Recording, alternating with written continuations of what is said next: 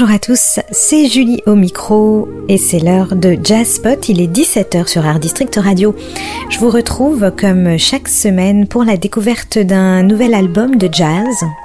C'est un disque qui nous enveloppe, nous love dans un cocon de musique jazz électronique et acoustique cette semaine. On s'élève dans les airs, on aspire à une certaine méditation, vous allez voir. Le Fun Trio signe avec Highlines son deuxième album, après le premier qui s'appelait Magnésie, et c'est toujours sur le label Mad Shaman, le label d'André Manoukian, créé au milieu des Alpes il y a quelques années, en parallèle du Cosmo Jazz Festival d'ailleurs, qui a lieu tous les ans à Chamonix, l'été au pied du Mont Blanc, sauf évidemment cette année à cause de la crise sanitaire.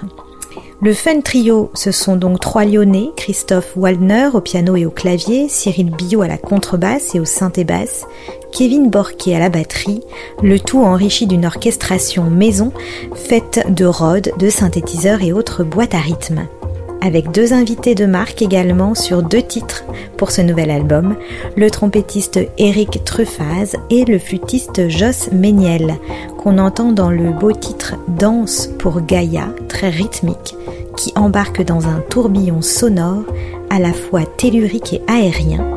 C'est justement le titre que je vous propose d'écouter en ce moment, Danse pour Gaïa, et on se retrouve juste après.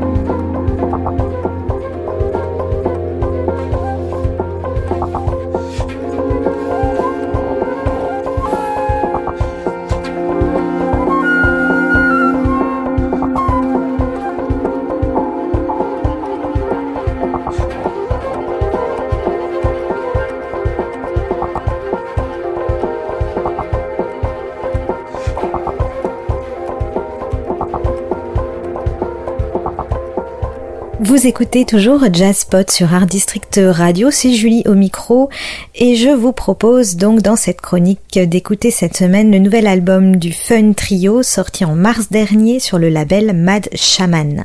Son lyrisme moderne fait naître des images kaléidoscopiques, en tout cas c'est ce que je ressens moi quand j'écoute les titres tous magnifiques hein, de cet album, notamment un titre qui s'appelle Chimère, un autre Camera Obscura.